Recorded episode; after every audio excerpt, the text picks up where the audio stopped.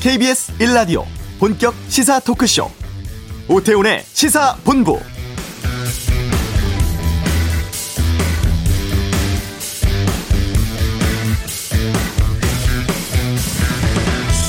코로나19 신규 확진자 수 역대 가장 많은 1,078명입니다. 여전히 수도권에 집중됐고 또 요양병원에서의 집단 감염, 교회 등 종교시설 관련 확진자가 크게 늘고 있습니다. 한편 증가하는 환자를 위한 병상 확보가 중요해졌고 수도권 지자체들은 확진자 병상 배정에 행정력을 총동원하고 있는데요. 그래도 의미 있는 것은 진단 검사 수가 늘었다는 겁니다. 지금은 증상 관계없이 의심되면 검사받을 수 있습니다.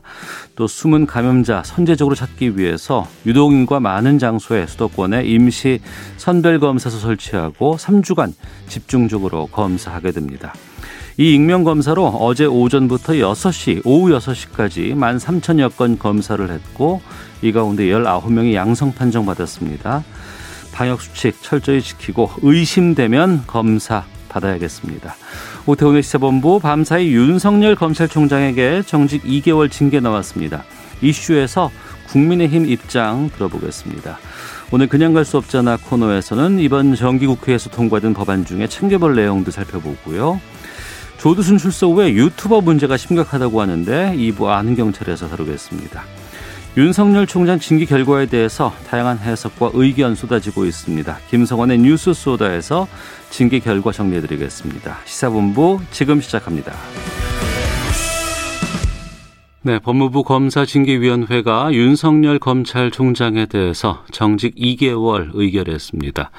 현직 검찰총장이 징계를 받은 것은 사상 초유의 일입니다만 징계가 약하다는 의견도 있고 징계 자체가 과하다는 분석도 나오고 있습니다. 여기에 대해서 야당의 반응 어떤지 좀 들어보는 시간 갖겠습니다. 국민의힘 비상대책위원이시죠. 성일종 의원 연결하겠습니다. 안녕하십니까? 예, 안녕하십니까. 성일종 의원입니다. 예, 밤을 훌쩍 넘겼고 밤샘 회의 끝에 정직 2개월 나왔습니다. 징계 수위 놓고 여러 가지 분석들, 이야기들 나오곤 있는데 어떻게 평가하십니까? 여러 가지 있지도 않은 사유를 붙여서 정직 2개월이라고 하는 사상 초유의 일이 벌어지지 않았습니까? 예. 참 있을 수 없는 일이라고 생각을 합니다. 떳떳하게 하면 되고요. 오픈해서 하면 되고 충분한 반론권을 줬어야지요. 네. 이 밀실에서 이런 일국의 검찰총장을 이렇게 정직 2개월 했다는 것은 문제가 있습니다. 그래서 네. 검찰총장 임명을 대통령께서 하셨잖아요. 예예. 그러면 대통령께서 관리 감독을 잘 못하신 거지요. 그러면 네. 검찰총장이 이런 사태를 받았는데 이 책임 또한 대통령도 지셔야 합니다. 그래서 대통령께서도 예. 정직 2개월을 저는 국민들이 때려야 한다고 생각합니다. 대통령에게도 정직 2개월을 징계를 줘야 한다 이런 입장이신가요? 국민들께서 대통령한테 2개월을 드리는 게 맞다고 생각합니다. 그런데 국민들이 그거 어떻게 할까요? 이런 사태가 나타나지 않도록 나타나지 예. 않도록 먼저 조정을 하시든지 예. 검증을 잘 하셨어야 되지 않겠습니까? 그런데 지금 이 검찰총장은 예. 이 사유에 대해서 승복을 못해요. 네. 그런데 징계위원회가 많은 국민들이 징계위원회를 징계해야 한다는 거잖아요. 네. 그런데 이러한 사유도 없는데 이 사유가 받아들일 수가 없는 일에 네. 이런 총장이 징계를 2개월을 받는다고 한다면 이런 사태를 맡은 걸 국민들께서 대통령 정직 2개월 해야 한다고 생각합니다. 네, 사유가 없다고 하셨습니다만 징계위에서는 그 애초에 제기했던 6개 사안 가운데 4개 정도가 문제가 있다라고 지금 얘기가 나오고 있거든요. 이 부분은 어떻게 보십니까? 이미 그거는 행정법원에서 문제가 있다. 그래서 네. 먼저 복직을 시키지 않았습니까? 네. 전 그거로 말씀드리고 싶습니다. 이런 사태가 났을 때 아까도 말씀을 드렸지만 충분히 해명 기회를 줬나요? 안 줬잖아요. 심재철 검찰국장 같은 경우도 여기에 징계위에 또 증인으로 가지도 않았습니다. 여러 가지 꼼수가 있었는데 네. 정말 이게 정의를 세우고 법치를 제대로 하고 있는지 묻고 싶습니다. 네, 윤 총장 측에서는 이제 법적 대응하겠다고 지금 예고가 나오고 있습니다. 그리고 또 한편에서는 윤 총장이 정식 2개월 뒤에 복귀하게 된다 그러면 이 고위공직자범죄수사처가 출범돼 있을 것이고 여기에서 또 역할이 있을 거다라는 얘기들 나오고 있거든요. 이 부분도 어떻게 보시는지 좀 말씀 듣겠습니다. 그렇죠. 이제 그 공수처하고 맞물려 있다고 보여집니다. 네. 그래서 먼저 뭐 해임을 시킨다든지 이러지 않았나요? 저는 오히려 네. 총장을 떳떳하게 국회에 와서 해임하는 방법밖에 없으니까 네. 그렇게 요청을 하든지 했어야 한다고 생각을 합니다. 이제 공수처가 예. 그거를 하면 정치적 파장이 크고 너무 문제가 크니까 해임도 못 시키고 이제 2개월이라고 하는 네. 좀 경하게 경감을 하면서 조치를 취했고 네. 또 공수처가 생기면 여러 가지 검찰총장의 권한을 공수처에서 가져가겠지요. 네. 그래서 식물총장으로 만들고 마치 좀 가벼운 징계로서 이렇게 이 수세의 국면을 모면하려고 하는 건데 지극히 법에 정치가 개입한 아주 나쁜 선례라고 생각을 합니다. 네.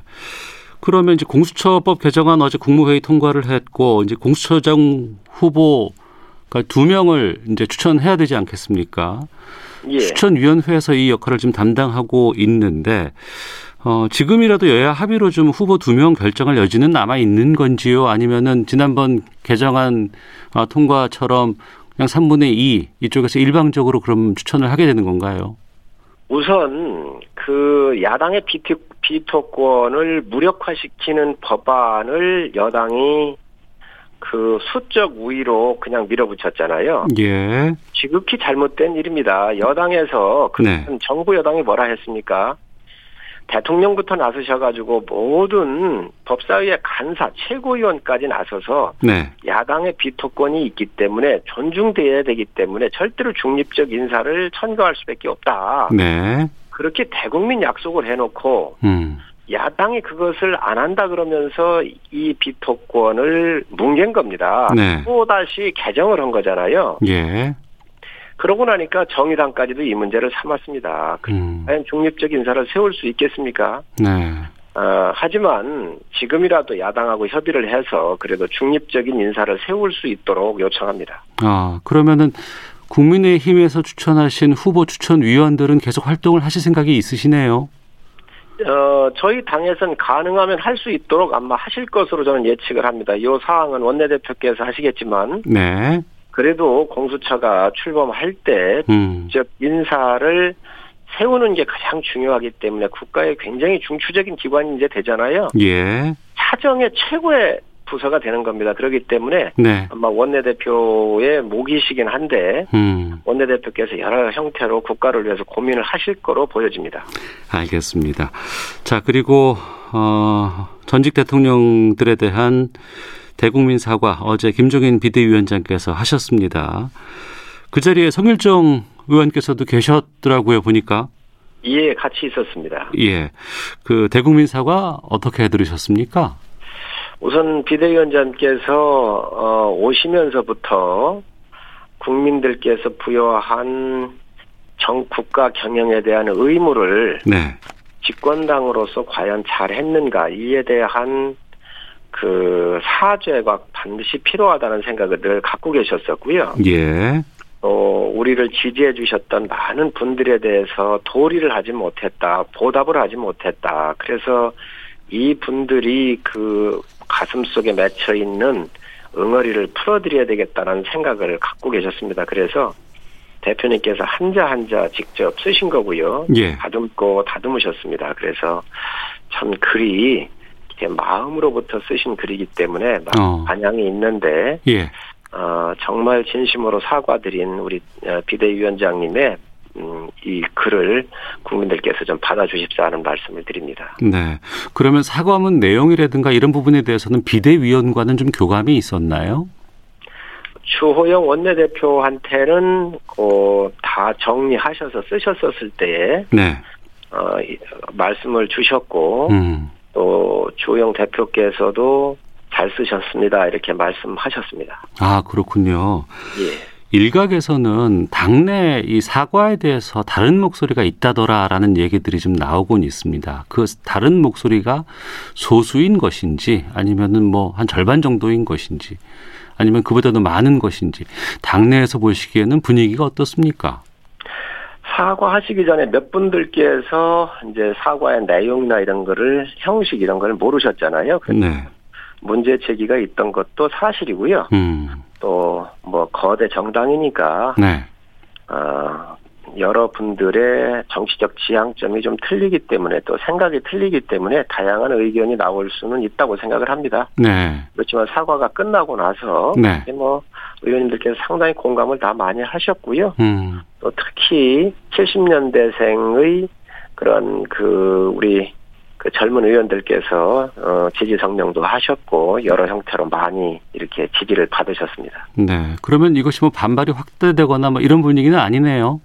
예, 그런 건 없습니다.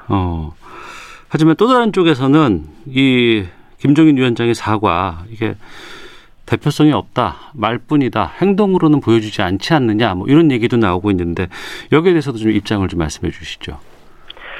전에 뭐 그런 얘기가 한두 분이 말씀하셨지요. 그런데 대표성이 없다는 것은 동의할 수가 없고요. 예.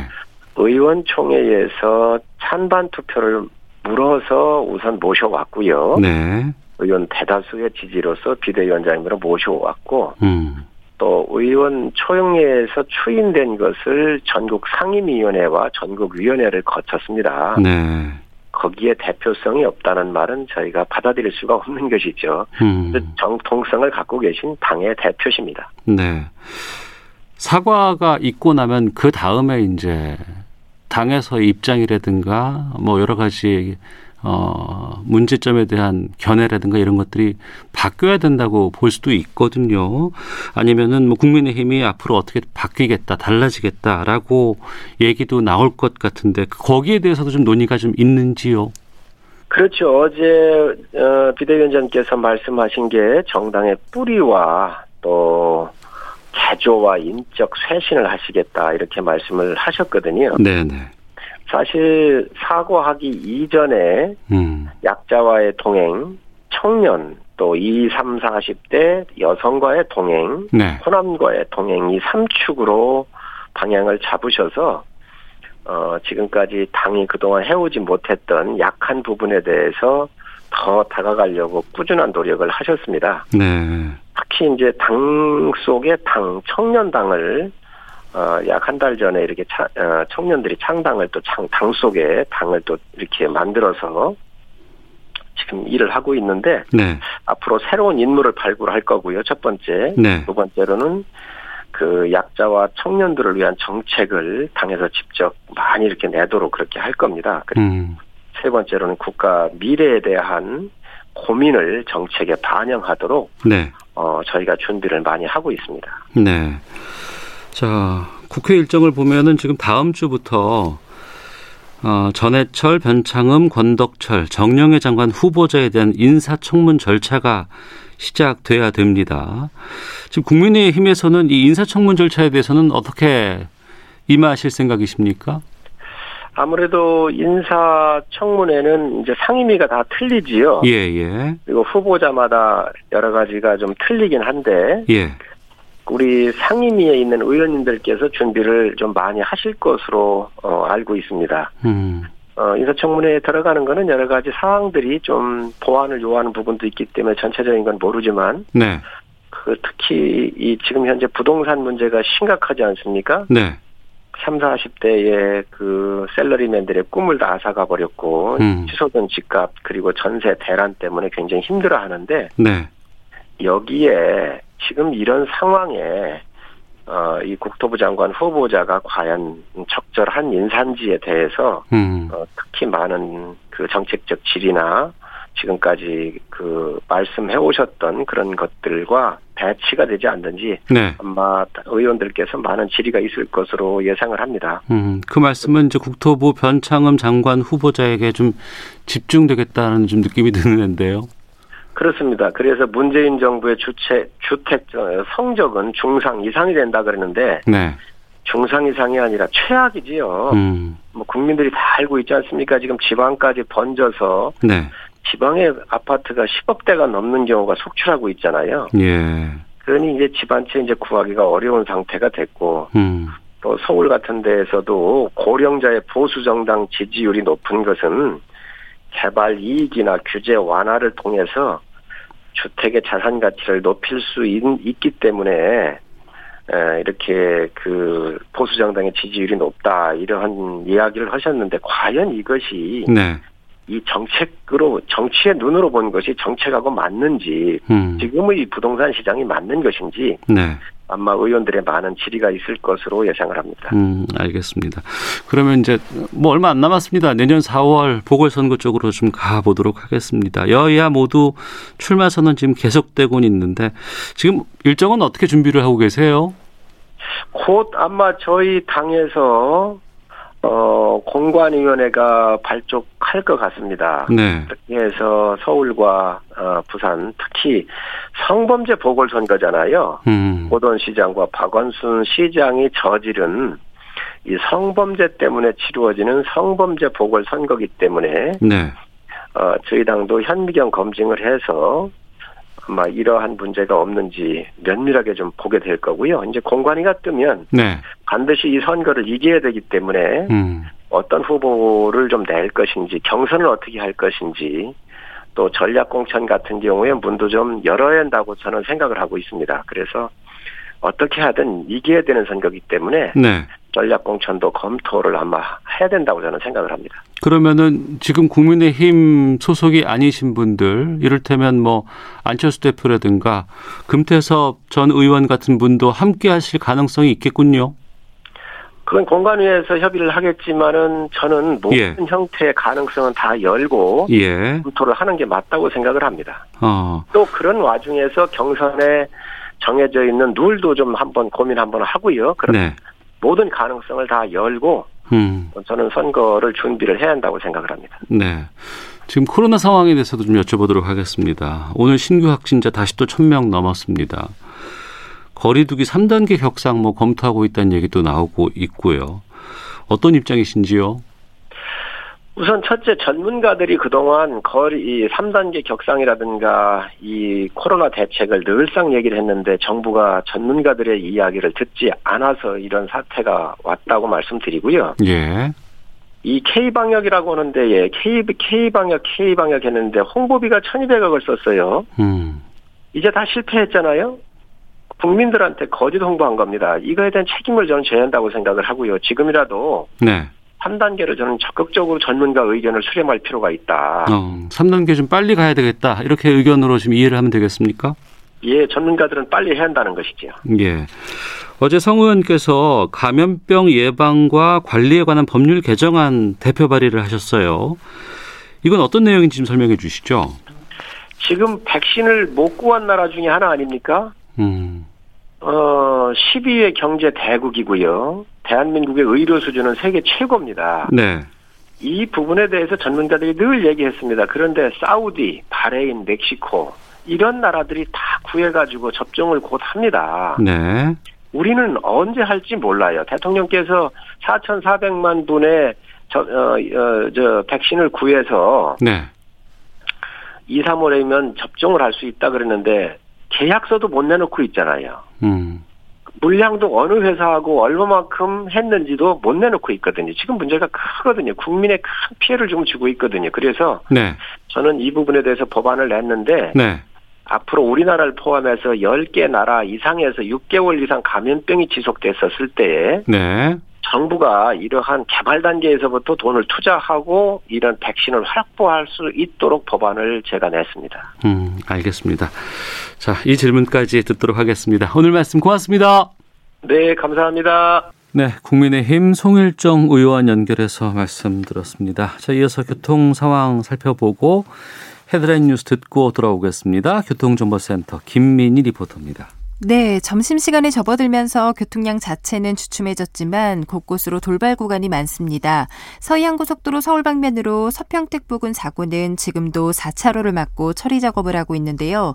이 일대 정체 4km까지 길어져 있습니다. 경부고속도로 서울 방면으로 서울요금소 부근에서는 5차로와 갓길을 막고 고장난 화물차를 처리하고 있고요. 더 가서 판교분기점 부근에서는 사고가 나면서 역시 5차로와 갓길을 막고 처리 작업을 하고 있습니다. 이후로는 양재부터 반포 사이로 더딘 흐름 이어지고 있습니다. 수도권 제일순환고속도로 구리에서 판교 쪽으로 성남 부근에서는 전시간 사고 여파가 남았는데요. 뒤로 송파나들목부터 8km 구간에서 정체 길어져 있습니다. 더 가서 판교 분기점 부근 4차로에서는 고장난 차를 처리하고 있습니다. 중부고속도로 남이 쪽으로 남이 분기점 부근에서도 사고가 나면서 부근 3km 구간에서 정체 심해졌습니다. KBS 교통정보센터였습니다. 오늘 발표된 코로나19 신규 확진자는 1,078명입니다. 정부는 최근 한 주간 하루 평균 국내 발생 확진자 수가 833명으로 거리 두기 3단계 격상을 검토할 수준까지 늘었다고 밝혔습니다. 서울시는 고위험 집단 등을 상대로 코로나19 전수검사를 실시한다고 밝혔습니다. 택배 등 유통 물류업과 음식점 종사자, 콜센터, 종교시설과 요양시설 종사자 등이 대상입니다. 윤석열 검찰총장에 대한 징계 결정에 대해 민주당은 검찰개혁을 계속하겠다며 공수처 출범에 박차를 가하겠다고 밝힌 반면 보수 야권은 비상식적인 조치라며 대통령과 추미애 장관을 동시에 비판했습니다. 공수처장 후보 추천위원회가 오늘 18일 회의를 재개하고 후보 선정 절차를 신속히 마무리 짓기로 했습니다. 더불어민주당은 가급적 연내에 공수처장 청문회를 마치겠다는 방침입니다. 지금까지 헤드라인 뉴스 정원나였습니다.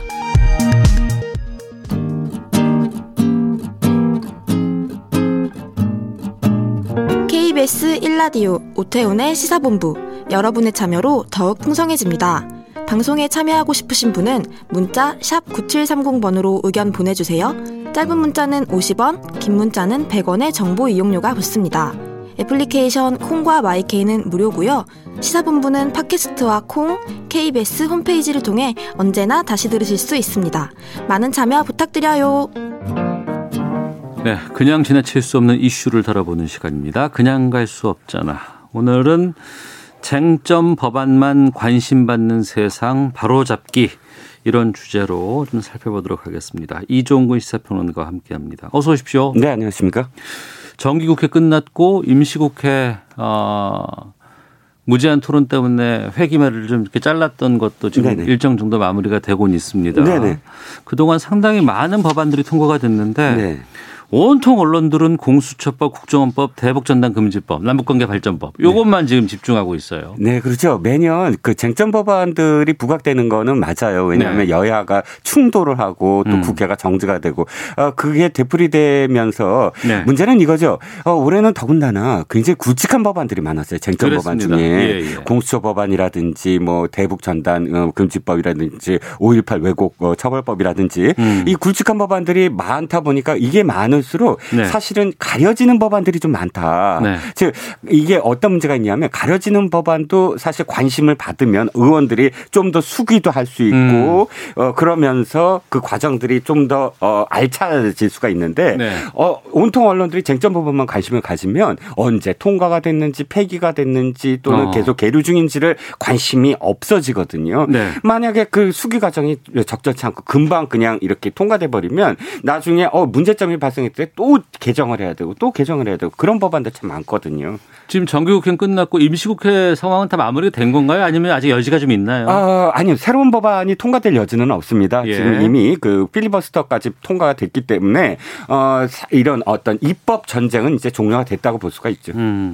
그러면 이번에 통과된 법안 가운데 이종근 평론가께서 좀 눈여겨보신 법안은 어떤 것들이 있습니까? 그렇죠. 지금 언론에서 많이 다뤘던 법안들 말고 조금 그래도 이렇게 그 덜 다뤄졌던 비쟁점 법안 중에서 그래도 이건 꼭 기억해야 된다라는 법안을 좀 추려봤습니다. 네. 첫 번째가 이건 좀 박수 치실 거예요. 우리 국회 일 안 하는 국회로 좀 유명하잖아요.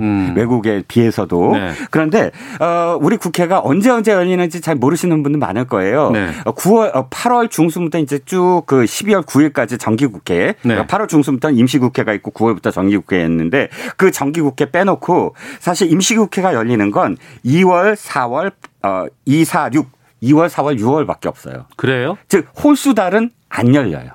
그때 뭐예요, 의원들이 그러면? 또 외유 나가거나 뭐 그때 하는 이제 해외도 좀 나가고 그렇죠. 과거에 지금 코로나 상황 과거 같은 경우 지역 활동하고 그렇겠죠. 그런데 이번에 법이 통과됐어요. 일하는 국회법이라고 소칭 얘기하는. 네. 근데 이제 국회법 개정안이 8개가 병합 처리됐는데 이걸 보면 3월과 5월에도 국회가 열릴 수 있도록 했어요. 아, 그래요. 그러면 이렇게 되는 겁니다. 2, 3, 4, 5, 6까지 하고 네. 7월 빼고 8월 중순부터 임시국회가 시작되고 바로 정기국회가 열리게 돼서 전체적으로 1년 동안 1월과 7월 빼놓고는 계속 상시국회가 열린다. 물론 임시국회, 정기국회 합쳐서 상시국회가 열린다. 이렇게 보시면 될 것 같고요.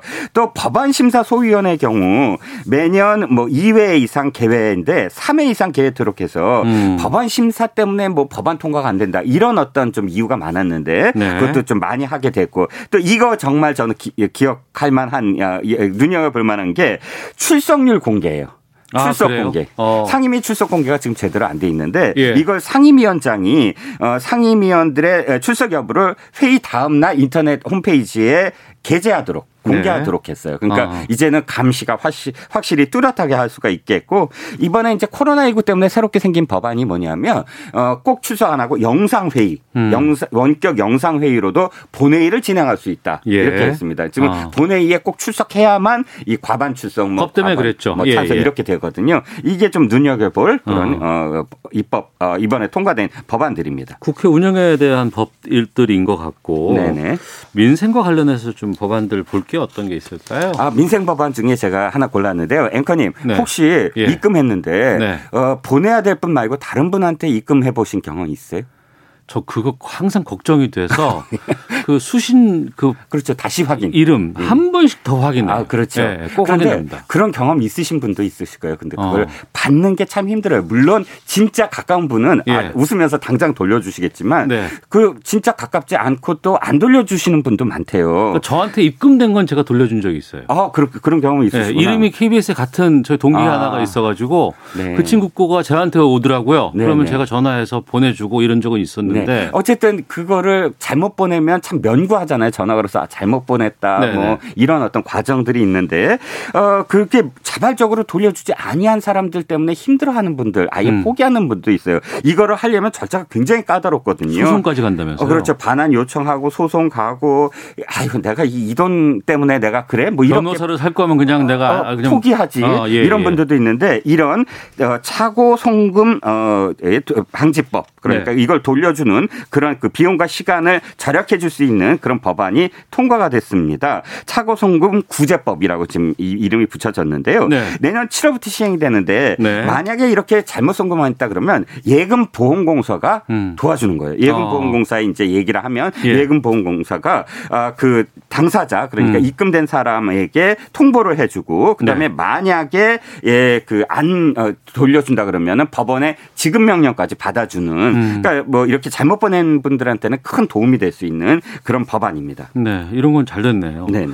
그리고 성범죄 관련해서 통과된 법률안도 있다면서요? 네, 그렇습니다. 이번에 조두순의 그 출소 때문에 온 나라가 시끄러운데요. 사실 12년 전에 했어야 될 법안들이 출소가 임박하고자 국회가 움직이기 시작한 것. 이건 좀 비판을 받아야 되지만 이런 겁니다. 전자장치 부착 명령을 받은 사람이 그 재범의 우려가 있을 때 준수 사항을 부과하거나 추가할 수 있도록 한 전자장치 부착법 개정안인데요. 안을 좀 들여다보면 법원이 필요하다고 인정하면 전자장치 피부착자의 재범 위헌성과 준수 사항의 추가 필요성을 평가해서 그 결과에 따라서 이 교육 시간 지금까지는 500시간이지만 예. 500시간을 더 추가 연장하고 또 특별 범죄 치료 프로그램 이수가 반드시 부과되도록 하는 그런 법안입니다. 네. 좀 더 구체적으로 조금 말씀을 더 드리면 뭐 외출이 제한되는 시간대에 아동 청소년 통학 시간, 뭐 접근이 금지되는 장소에 어린이 보호 구역 등을 아예 추가로 집어넣었다는 건데 네. 이게 왜 지금 됐냐는 거죠. 당연히 원래 됐어야 됐는데 네, 네. 12년 동안 무엇하다가 이제서야 이런 좀 비판이 좀 있습니다. 네. 우리 학생들을 위한 뭐 법안들도 있다면서요. 네, 그렇습니다. 사실 그 교사라든지 또는 뭐 유치원 선생님이라든지 이런 분들 중에 아직 극히 드물겠지만 성범죄자의 경우가 있었어요. 근데 어제도 그런 뉴스 좀 들어봤어요. 네, 그런 예, 경력이 예. 있으신 분도 사실 교사라든지 이걸 할 수 있었거든요. 그런데 아예 대마, 마약, 향정신성 의약품 중독자나 성범죄자의 교원의 자격을 취득할 수 없도록 아예 초등중교육법과 유아교육법 개정안에 명시를 했습니다. 네. 그리고 성비위, 성범죄 범죄로 징계받은 교원은 일정 기간 학급의 담임을 맡을 수 없게 했고요. 이 법안 저는 좀 중요하다고 생각합니다. 아동복지법 개정안이요. 아동복지법 개정안. 예, 학대받는 네. 아동 우리가 늘 되풀이돼서 예, 예. 이 기사화되지만 그러나 거기에 늘 뒷북으로 지금 저희가 그 보호법이라든지 이런 것들이 개정되어 있었거든요. 이번에 그 이 아동복지법 개정안을 보면 학대 고위험군 아동 정보를 토대로 해서 네. 아이의 아동 통합 정보 시스템을 구축하는 거예요. 그렇기 때문에 이건 지자체가 의무적으로 무조건 양육 환경 조사를 해야 되고 네. 이것과 더불어서 수사기관 또는 아동보호 전문기관과 연계해서 이 시스템을 구축해서 조치를 꼭 해야 한다라는 그 이 명문화된 문구가 들어갔습니다. 조금 전진했다고 볼 수가 있고요. 네.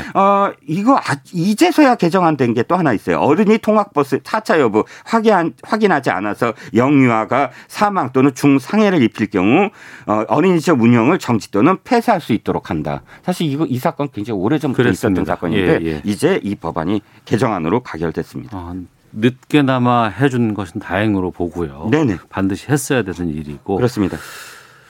지방자치법 전면 개정안도 통과됐어요. 네. 이게 32년 만에 전면 개정안이에요. 의미가 좀 있다고 볼 수 있겠죠. 그런데 이 안에서 좀 쟁점 법안은 아니지만 사실 문제가 됐었던 게 있어요. 인구 100만이 넘는 도시를 특례시로 개정하자, 특례시로 지정하자. 이 요구가 수원, 고양, 용인, 창원 이 4개 도시에서 있었거든요. 네. 이 청원이 나서자마자 그럼 50만은 어떻게 할 건데 50만도 특례시로 해달라 하면서 지자체 간의 갈등이 굉장히 심각했었거든요. 네네. 이번에 근데 이번에 특례시로 지정을 하되 실질적으로 어떤 그 이익이라든지 이런 것들은 나중에 생각해보자. 그러니까 네. 이름만 붙여줬어요. 사실 좀 절충안이긴 하지만 이 부분은 좀 더 수기를 해야 될, 보완해야 될 문제고요. 그것보다는 저는 좀 더 이번 지자체 개정안에서 이거 눈여겨봅니다. 주민감사 청구인. 주민감사 청구인. 네네. 지자체가 잘못했을 때 주민감사를 청구할 수 있는 예. 인원이 500명이었거든요. 예. 그런데 그걸 좀 낮췄어요. 300명 이내로 그만큼 낮춰서 좀 더 활발하게 그 지자체의 잘못된 부분을 감사할 수 있는 여건을 좀 마련해 줬고요. 네. 이 지방에 영향을 미치는 국가 주요 정책 결정 과정에서 지자체가 참여할 수 있도록 하는 중앙지방 협력회의 설치. 이것도 저는 좀 괜찮은 그런 이 법안이 아니었나 싶습니다. 네. 법안 만들어달라는 요청은 많았지만 문턱을 못 넘은 법안들도 있죠. 네, 그렇습니다. 가장 아쉬운 게 저는 2개인데요. 하나는 택배기사분들 굉장히 과로사도 많고 네네. 이것을 좀 처우 개선을 하겠다 하는 생활물류서비스산업발전법인데요. 이게 네. 생활물류법이라고 이제 약칭됐는데 이번에 또 사실은 처리가 안 됐습니다. 이해 당사자 간의 이해 조정이 또 있어야 된다고 하는데 네. 이 부분 빨리 좀 전 처리가 돼야 된다고 보고요. 예. 가장 저 안타까운 게 스토킹 범죄입니다. 이거 1999년부터 스토킹 처벌법이 우린 너무 약해요. 예, 예. 하면은 무슨 8만 원? 이런 어떤 벌금형인데 이것을 3천만 원 이하의 벌금과 3년 이하의 징역으로 하자. 개정안 계속 얘기가 나왔는데 이번에도 문턱을 못 넘었었습니다. 네. 이번 21대 국회 출범하면서 정기국회 기간에 상당히 많은 법안들이 통과가 됐습니다. 네네. 아쉬운 법안들도 있고 통과된 법안들 좀 정리해 보시면서 좀 소회 있으시다면 짧게 말씀 듣겠습니다. 역시 우리도 쟁점 법안과 비쟁점 법안을 좀 분리해야 된다. 미국 같은 경우는 쟁점 법안은 뒤로 밀어놓고 비쟁점 법안은 우선 처리하거든요. 예. 그건 완전히 분리해버려요. 그런데 우리나라는 아직도 연계해서 무슨 카드처럼 활용해요. 여야가. 예. 그러니까 이걸 완전히 분리하는 게 중요하고 그럼으로써 비쟁점 법안도 쟁점 법안 못지않게 정말 국민들이 좀 관심을 갖게 만드는 그런 제도 또 언론도 더 많은 관심을 기울여야 되겠다 이런 생각을 해봤습니다. 네, 지금 중대재해기업처벌법 이거는 연내 처리할 수 있을지 이거 좀 걱정이네요. 그렇습니다. 저 지금 개혁 입법 법안이라고 해서 민주당이 3개가 남았다고 하는데 그 3개 아마도 올해 내로는 힘들 것 같다. 왜냐하면 법안 심사위가 오늘 열리는데 네. 그 다음에 이제 남은 기간 동안 될 수 있을지 그건 좀 지켜봐야 되겠지만 올해는 끝난 게 아닌가 싶습니다. 예, 이종근 평론가와 함께했습니다. 고맙습니다. 네, 감사합니다. 예, 잠시 후 2부 아는 경찰 그리고 뉴스 소다에서 윤석열 총장의 징계위 내용 정리해드리겠습니다. 2부에서 뵙겠습니다.